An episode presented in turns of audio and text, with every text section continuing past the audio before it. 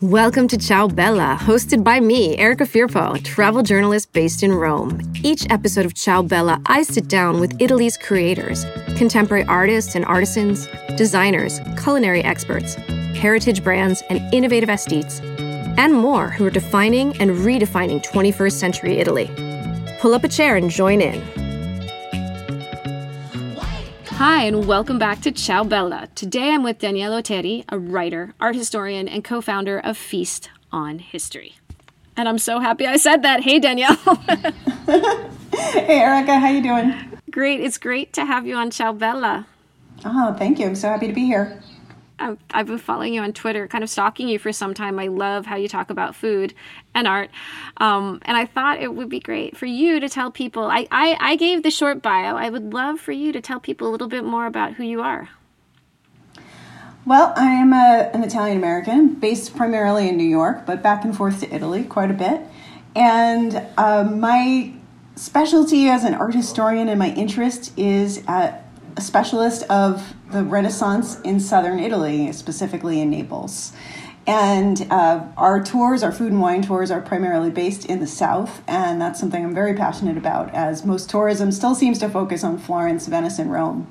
Um, and I'm also the co founder of Arthur Avenue Food Tours, which is a food tour company based in Little Italy in the Bronx, which I will strongly make the case for being the real Little Italy in New York. Um, Mulberry Street is the famous one in New York City and Manhattan, and it is mostly for the tourists now, whereas Arthur Avenue is still filled with historic Italian food shops, and that's where my family got their start when they first came to the United States. My family opened a butcher shop there in 1918, and though we don't own it anymore, the shop is still very much there and thriving. You know, I think as I told you when when I reached out to you, for me, it, there was a, a per, there's a very personal reason why. I mean, I, I love what you do with the Cilento. I love what you do with Feast on History. But when I saw Arthur Avenue, I was like, oh my goodness, because when my nonno and nonna came to America, in they came in the in the early, I think it's the early fifties. Uh, they lived in the Bronx, and my nonna was a doctor, and he had his office in the Bronx and they lived in the Bronx and everything was the Bronx. And then later on, like a lot of Italian families, they moved out of the Bronx, but he still has his office there. And he, like, any Italian food that he got was always from the Bronx. And so for me, my favorite thing on earth is mozzarella fumigata from Arthur Avenue. Yeah, and I always call it Regione Bronx because it is its own distinct place at this point. You know, sort of almost hundred years later, it's still going strong, um, but it has its own food traditions, and it's fun to see that there are a lot of Italian tourists that come visit there. You know, when back back in the old days of a year ago, there would be a tour bus that would reliably pull up every day at eleven o'clock full of tourists from Italy. And then they would walk around and very often comment that there were foods there that they hadn't seen since their grandparents had passed away, or, or things that were, you know, very antique to them and that they were nostalgic. Uh, because they had sort of been preserved on Arthur Avenue. Do you think they were were they from a specific region, or do you think they're from they're usually from a specific region, like no. No, they were from all over. They, it was just, it's sort of a, a hop on, hop off tour bus of New York City with an Italian guide. And, and, they go from like the Brooklyn Bridge to Statue of Liberty to Arthur Avenue in the Bronx. And that's where they all stop and go and say, oh, finally I can get some decent bread and walk around with like a loaf of bread basically in their hands.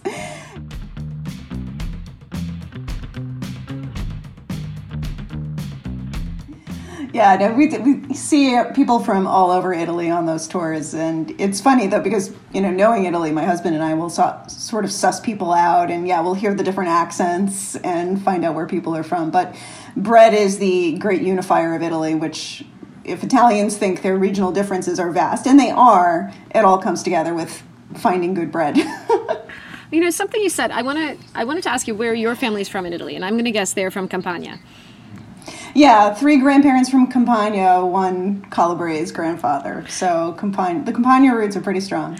And you said that you're studying the Renaissance of Naples or southern Italy, which is so interesting because I think that when we think of Renaissance, we're so focused on Florence. We're never really thinking. I mean, and you know, we dabble in Rome, but we're not we're not really mm-hmm. going south. Yeah, and that's really why I decided to focus on that. I was actually doing my first year of graduate study in Florence, and of course I loved it. I mean, what's not to love? And it wasn't though until I took a trip to Naples and I went there, you know, during a break from school, and my intention was really to go mostly to Pompeii.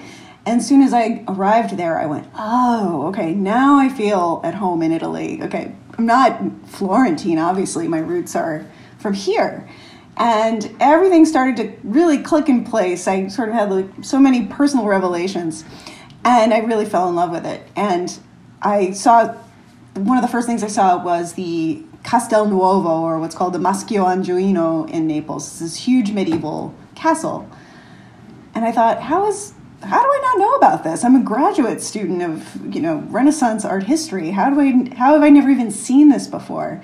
And then I started to delve into it. And one of the primary reasons, I mean, there's a couple of reasons why we don't know about the, the Renaissance in the South. And the first one is, is during World War II, when the Germans were retreating from the Allied forces, they actually dropped a bomb on the State Archives of Naples, which at that time was the largest archive of medieval documents in Europe. And so physically, the history was obliterated. And that makes it really difficult for PhD students to do research. And there's always sort of been this English speaking network in Florence because of the Brits. And it's a really great place to go to graduate school and study and have an abundance of documents and drink a cappuccino and live a beautiful life. Naples has always been a more difficult place to do that. So there's a lot of reasons that have more to do with modern life than with historical life as to why we know Florence so well. And that's why I decided to take on Naples as my personal area of study.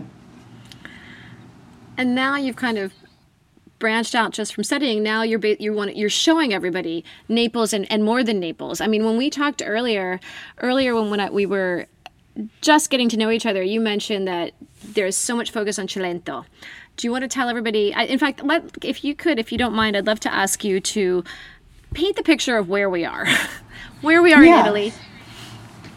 So Cilento is a part of the region of Campania, and it's just a little bit south of the Amalfi Coast, which everybody knows. So if you're traveling to Cilento, if you're taking the train from Rome, if you're taking the Frecciarossa, you would go to Salerno. Um, or you would drive about an hour and a half south of Naples and it's along the coast. It's a very similar coastline to the Amalfi Coast, except it's not nearly as built up. It's all part of a national park. So, no cruise ships, uh, very few big tourist buses. And it's primarily known for, for two, the two things that make it the most famous. One are the temples at Paestum, which are the actually the largest Greek temples that, in, that remain in the world. They're not in Greece, they're in Italy, and southern Italy was Greece in the ancient world. And the other thing it's very famous for is buffalo mozzarella. Buffalo mozzarella, specifically from, well, all of the producers there are excellent, but there's one in particular that's become quite famous, which is called Tenuta Vannulo. And frequently you'll see that in English speaking media, and people are surprised. Is, is that the way? I saw that. I'm sorry. Go ahead. But so when my, whenever my husband goes to to to Paestum in Pompeii, he usually there's one stop that they always make for mozzarella, um, and I believe he told me he's like it's it's the one where the queen gets her mozzarella. Yeah, most likely. It's most famous because the buffaloes are massaged and they play Mozart for them in their pens. Oh my goodness. And, yeah. And and they and they're just also as a facility really set up for tourism. They actually give tours of the facility, so it's much more hospitable and they have a great little restaurant and a tasting room.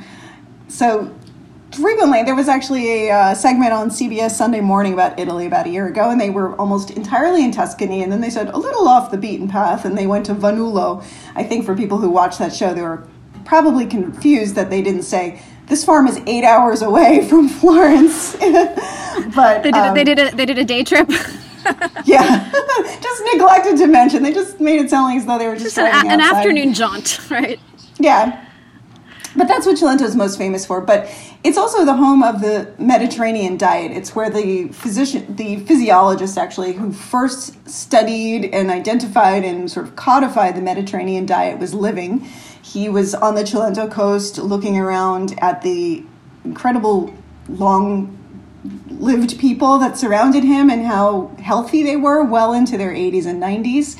And that's what inspired the first Mediterranean diet study. So that's something also that people in Cilento are very proud of. And it really is the best place in Italy, I think, to eat organic food. of course, every region of Italy has amazing food, but in Cilento, when you eat vegetables, it's like seeing light for the first time. I mean, you, you decide, oh yeah, I could be a vegetarian if I lived here. Well, let's let's talk a little bit about this. And by the way, I wanted to say something that I forgot to tell you. My, my daughter wanted me to tell you. She said also Wonder Woman is from Cilento. Because when That's Patty true. Jenkins. They filmed that on the, yes. they filmed Wonder Woman, the first movie, well, the one with, with Gal Gadot on the beach at Palinuro. That's what that's what my daughter told me, my 12 year old. She's Yeah. like, oh no, Wonder Woman's from Cilento. And I was like, wow. Let's That's talk a little bit absolutely about true. gastrotourism and food and what, what to expect, what to look for. It's uh, uh, the Cilento is, of course, vegetables and fish because it's on the coast, and just very, very rustic, simple food, simple handmade pastas, and things that are, you know, so frequently whenever I'm in Cilento, I always remember in particular this one artichoke heart that my cousin served. It was just a tiny little artichoke heart in a little puddle of olive oil sitting on a plate. I kept asking him what else he had done to this thing, and he was looking at me like, "Eh, Danielle, it's just an artichoke heart. Uh, so it's simplicity. It's not a place where you have very elaborate preparations like you do, say, in Bologna, you know, very elaborate stuffed pastas, and a tradition that comes more from chefs. This is a tradition that really comes from casalinghe, you know, housewives as, as it translates to English. And people are immensely proud of how clean the food is. Um, Cilento is not so far away from a part of Campania that has a lot of pollution. Uh, nearby is sort of in the Caserta region, and that's a result of, of corruption, and, and things are getting better there. But they will especially demonstrate their pride for the fact that their land is untainted and everybody adheres to that. It's it's something that everybody agrees on. There's also a lot of natural energy in the region. You'll pass a lot of windmills as you're driving. The buffalo farms, many of them are are ch- changing over to biodiesel. So the um, the uh, the buffalo farts, just to be plain about it, actually is a form now of fuel and. Again, another big point of pride that many of the farms are switching over to operate entirely on biofuels. So, for those who are interested in you know sort of green energy and the future of energy, Cilento, the sleepy region, which seems like it's primarily focused on farming, is really at the forefront of that in Italy. Tell me a little bit about what you do with, with Feast on Feast on History in the Cilento. What kind of what kind of itineraries are you organizing? Our itineraries really seek to let people feel as though they're living in this place for about a week. Uh, we pick up our guests in Naples, and usually, I mean, 99% of the time, people know nothing about Cilento. One of the things that entices them to join a tour is that we always include one day on the Amalfi Coast, which is just 30 minutes away. That's the point of orientation. Um, but we are based for the entire week at the country inn that's owned by my Italian cousins called Borgo La Pietraia. It's a very beautiful property that's overlooking both the Cilento coast and the Amalfi coast. So it's in the in a town called Capaccio, which is where my grandmother grew up. Capaccio, I like that name. yeah. And that is where the buffalo farm is. It's in Capaccio, And you're overlooking the Tyrrhenian Sea. If you look to your right, you're looking at the Amalfi coast and the Gulf of Salerno. You can see Capri in the distance. And then you look to the left and you see the Cilento coast. So the view is absolutely spectacular. And we kind of take a slow pace. Somebody recently described uh, our tours as kind of a staycation. And we kind of mix it up. You know, some days we stay a little closer to home base. The, the temples at Paestum are 10 minutes down the hill. Um, we do a cooking class. Yeah, it's it's tremendous. And my grandmother always talked about when she was a little girl how they would go down to the plains where the temples are. And at that time, this is in the, like the 1920s and the 1930s, they didn't stay down there too long because the mosquitoes were so intense. But they used to like make puzzle games with the like fragments of vases that they found in the ground, which is as an art historian just mind blowing. and um, and then we also explore the Cilento coast. We usually have a day of swimming on the beaches there, depending on what time of year the tours are. You have the Bandiera blue water, this incredibly clean beaches.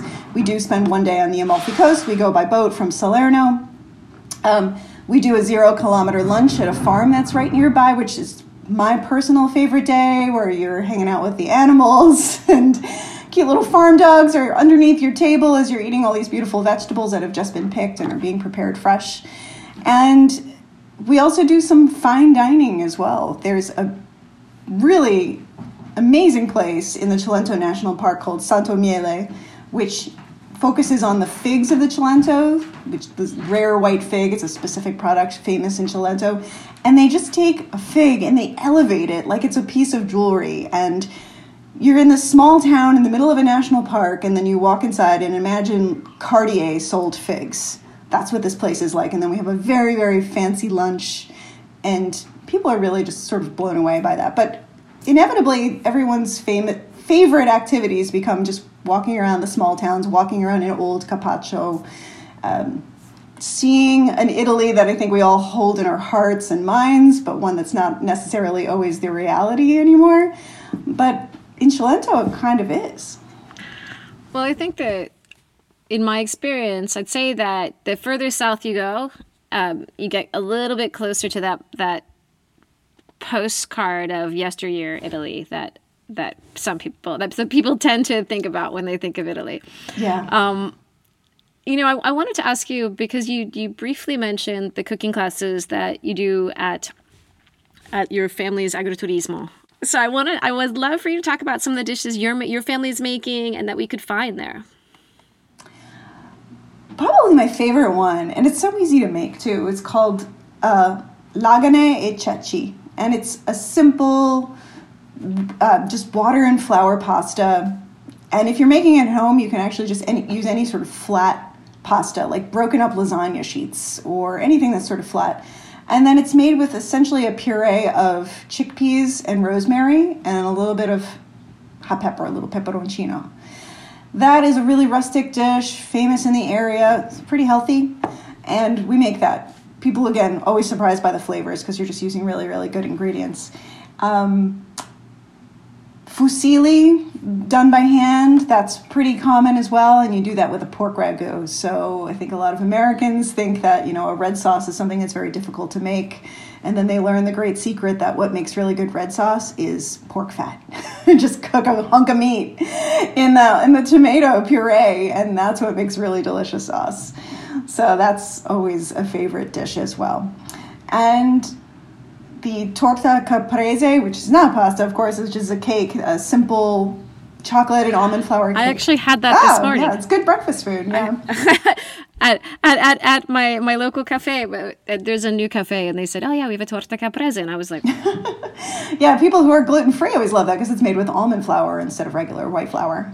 Yeah it's a it's an it's it feels like it almost feels a little bit lighter in the morning like if you know if you're a sweet tooth like me it's to me that's like the and i'm a chocolate freak it's like the light the light choice i want to get back to paestum because i think you know you mentioned the greek the greek temples um, when i when i was when i was younger i i remember the first time i went to paestum and i hugged those Doric temples. I was like, like I'd never seen anything like it, and and it was like my thing. And and actually, in my you know, I, with Darius, we love traveling and finding Greece and Rome, or not Greece and Rome, sorry, Greece and Italy, or in ancient Rome. And like we, you know, in Sicily, we've been all over the southwestern coast, and I make my daughters hug these temples. Like anytime you see a column, I'm like, you got to hug this. You're never going to get this experience again. And they're like, please stop it. Let's talk a little bit about about Paestum, and then also I know that you are an expert in other amazing ancient sites as well. So I'd love to know a little bit more about that. Paestum is such an amazing place because it's also an intensely local place. Like the people in Cilento, in Capaccio, Capaccio Paestum is like the combined commune technically. So it's really all one town. But they really feel that they are the descendants of that place. And I think when you come from another country, and especially the United States, where our history is much shorter than Italy's, uh, talking to people who have this deep connection to a place adds such another dimension to it and it, it feels intensely local. So for example the the security guards I say that with air quotes because they're usually just a collection of, of older men who know everybody's business and give a lot of side eye to the tourists. um, and feed the dogs that, that Oh, live yeah. on the ruins that are yeah, actually very well kept. I I've noticed uh, after you know going so frequently that oh the dogs had a bath and they've been to the groomer. that didn't always used to be the case in Italy, but it's changed quite a bit. Um, they add a dimension to visiting a site like this if you fall into conversation with them and they don't speak English, but sometimes you can people who don't speak Italian can still wind up talking to them. Have a perspective on the place. It's a really amazing site. It sort of seems to rise up out of nowhere. My favorite thing to do with the temples of Paestum with our guests is to take them there during the day, book a tour guide, um, have a really interesting tour, see all the dimensions to it. So you have these three massive temples, which are about 3,000 years old. The reason they survive is because the area was really marshy and they had actually sunk into the marsh and were covered by overgrowth. So, this period of essentially destruction when the temples were abandoned allowed them to be physically preserved. And then, actually, Mussolini literally drained the swamp, and the temples were you know brought brought to a new life. There was also a Roman town right on the site as well, which came a little bit later. So you can walk along and you can see the mosaic floors of the Roman houses. You can see areas where there were, were pipes, essentially their toilets on the temple grounds. There's the remains of an ancient swimming pool, which was used for training probably um, professional swimmers for athletic games it's very sort of wild and romantic, I think, in the way that you think of ruins and that you can just sort of wander around. It's rarely crowded. You can actually walk right on the temples and, yeah, hug one of those Doric columns. And you can sort of learn or not learn as much as you want, but still have a beautiful experience. I love to do that. And then in the evening, after we've gone to dinner, to surprise the guests by driving by the temples at night because they're all lit up and they look like ancient spaceships just sitting there on the plain. Um, the area directly in front of the temples is only for pedestrians, so we'll usually stop and get off, and then you can walk around and have a gelato. And it's really just where the locals do a passeggiata in the evening and hang out, and you know where you always see teenagers making out on a park bench, of course, and seeing those temples lit up at night just adds another dimension to them. I, I think it sort of enhances that sense of wonder that you have of seeing something ancient. And that's something I always want to give to guests, even if they're not specifically interested in history in the way that I am. The wonder that these things have survived for so long and that they are a testament to another time period, you can experience even just by appreciating how magnificent, how large they are, or how beautiful they might look as part of the environment. So that, that place is very special to me. And again, it, you know, my grandmother having assembled puzzle pieces out of the the ruins that are in the ground i feel gives me a unique connection and in the ancestry research that i've done I, as far as i can go back is the early 1700s after that i hit a dead end but i'm like you know maybe these are my ancestors too and i look at the painted tombs in the museum and i see some of those faces i'm like oh yeah that's my hair this is truly these are my ancestors That's pretty cool. Um, so that may, I mean, can we say that you're like Magna Graecia then? Absolutely, yeah. And one thing I always try to explain to people when they're visiting southern Italy is that Italy as a whole, of course, is a series of, of, of, kingdoms and papal states, and Florence, Venice, and Rome all have very unique histories. You know, Florence with the Etruscans and the Medici. Venice has its own unique history, its own language. But the most monolithic place in Italy really is the south, from sort of Abruzzo down through Sicily, because it was the kingdom of Sicily up to the unification of Italy. But prior, its roots were all Greek. And even for the Romans, they used to go to southern Italy because of the Greek culture, and the Greeks were notorious for knowing how to have a good time, for, you know, dancing and singing and having good food, and a place where you could kind of go to let your hair down, as opposed to Rome, where society was more conservative and austere.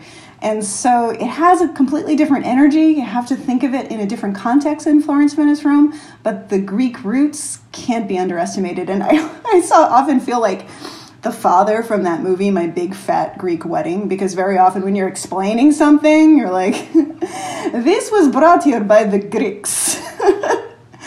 and you just wind up saying it over and over again. But that heritage, despite it being, you know, three, 4,000 years ago, is very, very present today.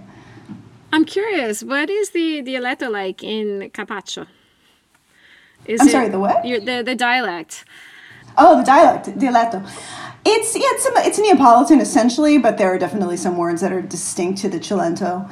Uh, and the further away, so Capaccio, where we are, is sort of the beginning, the westernmost part of Cilento. So there, it's more proper Neapolitan.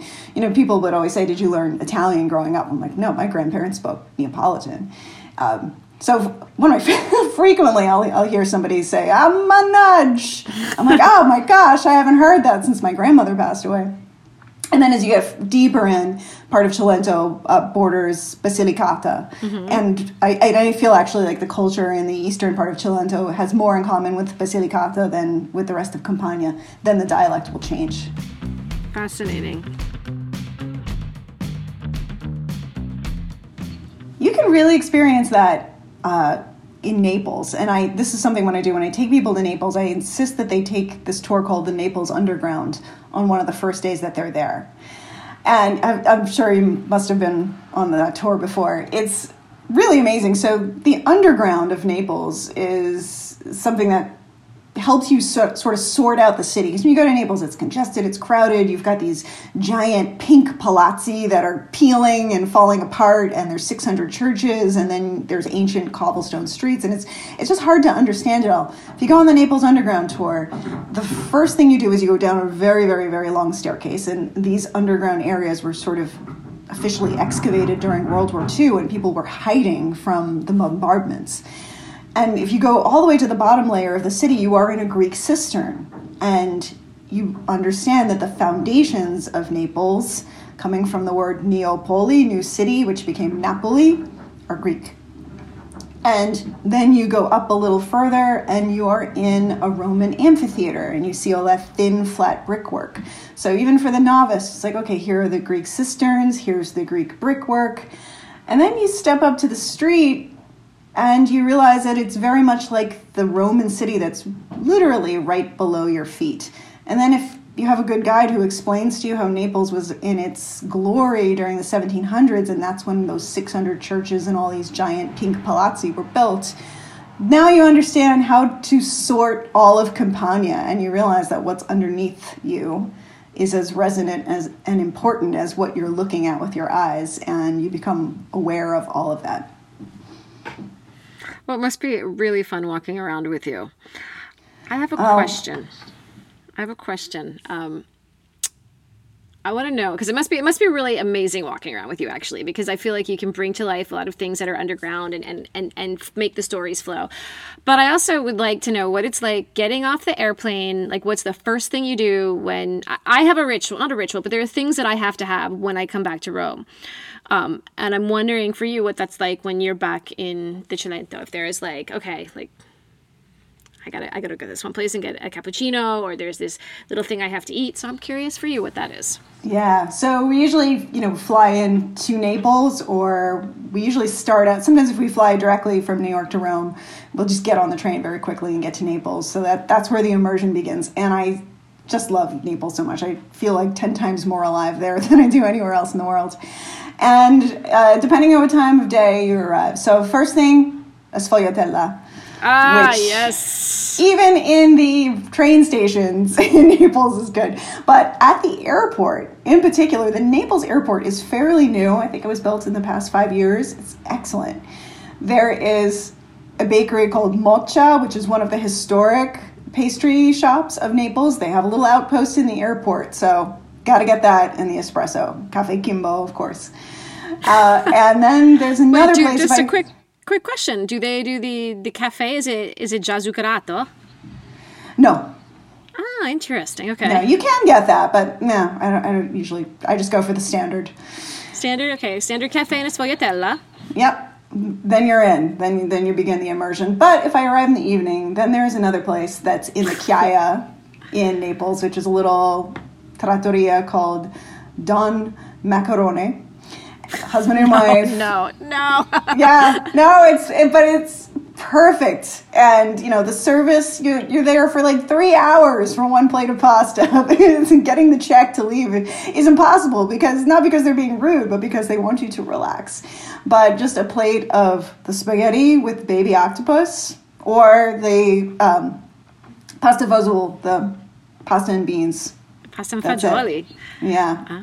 Fazool in Neapolitan, you have to say. Okay, pasta So, fagioli. Yep. Spaghetti And, w- with octopus. baby octopus. Oh, One Oh of the two, depending Like on in a, re- in a in a red sauce? Mm-hmm, yep. Mm, like moscardini or No, just just this, it's Yeah. the simplest thing. Just a little tiny baby Ooh. octopus, tomato sauce. That's it, and it's so simple. It's just tastes like home cooking. Then you're in. Then then we can go out to fancy restaurants. We can have food that's made with tweezers and fine dining preparations. But you got to start with the fundamentals. so that those are your those are your two go-to dishes. Yeah, absolutely. Okay. All right. That's good to know. That's really good to know. I'm going to put that on my list of things I have to eat when I'm back in Naples. Um, I'm really, really, I, I feel so excited to talk to you because aside from the fact that you've made me hungry, you know, I, I'm really looking forward to getting back down to the Cilento. One of the things I've never really done though is I've never explored the beaches. So that was the last question I wanted to ask you because you mentioned it a few times and I mentioned that, um, I mentioned Wonder Woman, but you mentioned the, the beaches are, uh, they're, they're blue.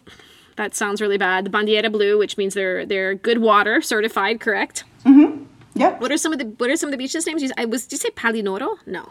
Pa- yeah, Palinuro is sort of the southern edge. You're, you're close to the border of, of Calabria mm-hmm. over there.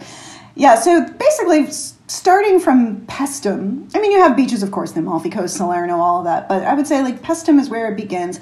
That beach is, you know, sandy beaches. There's actually pine forests right nearby. This is where actually a lot of Italians go on vacation. This is where a, lot of Neapolitans will go just for the weekend. You can rent a little cabin. And then you have waves.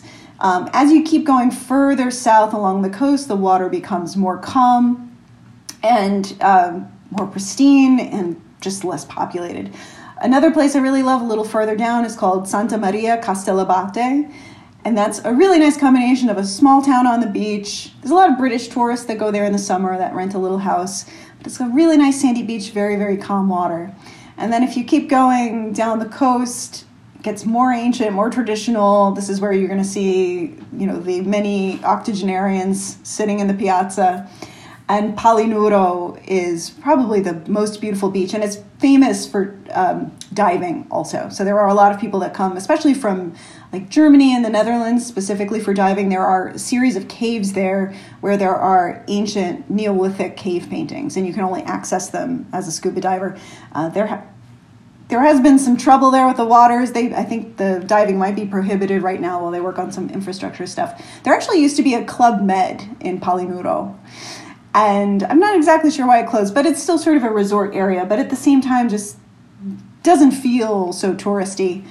And there's a arch there, and that's where Wonder Woman was filmed, filmed as well as I think um, Clash of the Titans in the, in the 70s or the 80s. Oh my god, that was my filmed there favorite. Oh, now I'm gonna have to watch that again. Ooh. Yeah. Well, I'd love for you to share with everyone how we can find you. Your websites, your Twitter, your Instagram. Yeah, Twitter and Instagram are both at Feast on History. Instagram is where I'll be sharing more about Cilento. Twitter is where I go off on all various rants. Our website is feastonhistory.com. And if you're going to come to New York and you want to come to Arthur Avenue, you just go to arthuravenuefoodtours.com. Okay, sounds good. Thank you so much for having me. well, thank you.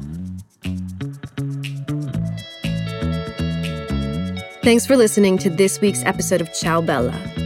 If you'd like to know more about today's guest, please visit ciaobella.co and click on the podcast link, or go directly to ciaobella.co backslash podcast. Want more Italy? You can find all my episodes on iTunes and Spotify and Stitcher. When you have time, subscribe to iTunes and rate the podcast. What are you waiting for? And if you want to be part of the podcast, email me or DM me your Italy questions. To learn more about me and my work, go to my website, ericafirpo.com, and follow my Italy adventures on Instagram at ericafirpo. Ciao, Bella! And a very big thank you and hug to Massimiliano Yonta and Dis to Dis Studios, the producers of Ciao Bella who continue to make me sound and feel great.